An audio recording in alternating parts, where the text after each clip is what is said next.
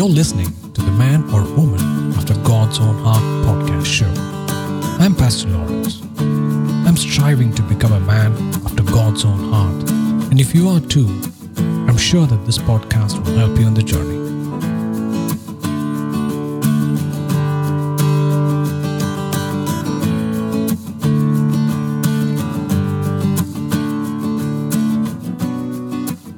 Devotion for April eleventh. Complete and effective divinity. If we have been united together in the likeness of his death, certainly we also shall be in the likeness of his resurrection. See Romans chapter six verse five, co-resurrection. The proof that I have experienced crucifixion with Jesus is that I have a definite likeness to him. The Spirit of Jesus entering me rearranges my personal life before God.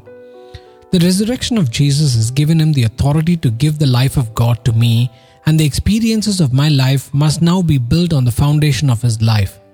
I can have the resurrection life of Jesus here and now, and it will exhibit itself through holiness. The idea all through the Apostle Paul's writing is that after the decision to be identified with Jesus and his death has been made, the resurrection life of Jesus penetrates every bit of my human nature. It takes the omnipotence of God, his complete and effective divinity, to live the life of the Son of God in human life. The Holy Spirit cannot be accepted as a guest in merely one room of the house. He invades all of it. And once I decide that my old man, that is my heredity of sin, should be identified with the death of Jesus, the Holy Spirit invades me. He takes charge of my everything. My part is to walk in the light and to obey all that he reveals to me.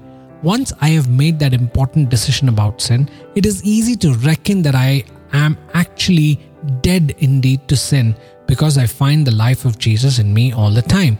See Romans six, chapter eleven.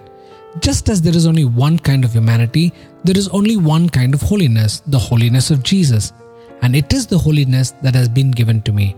God puts the holiness of his Son into me, and I belong to a new spiritual order. God bless you. Have a blessed day.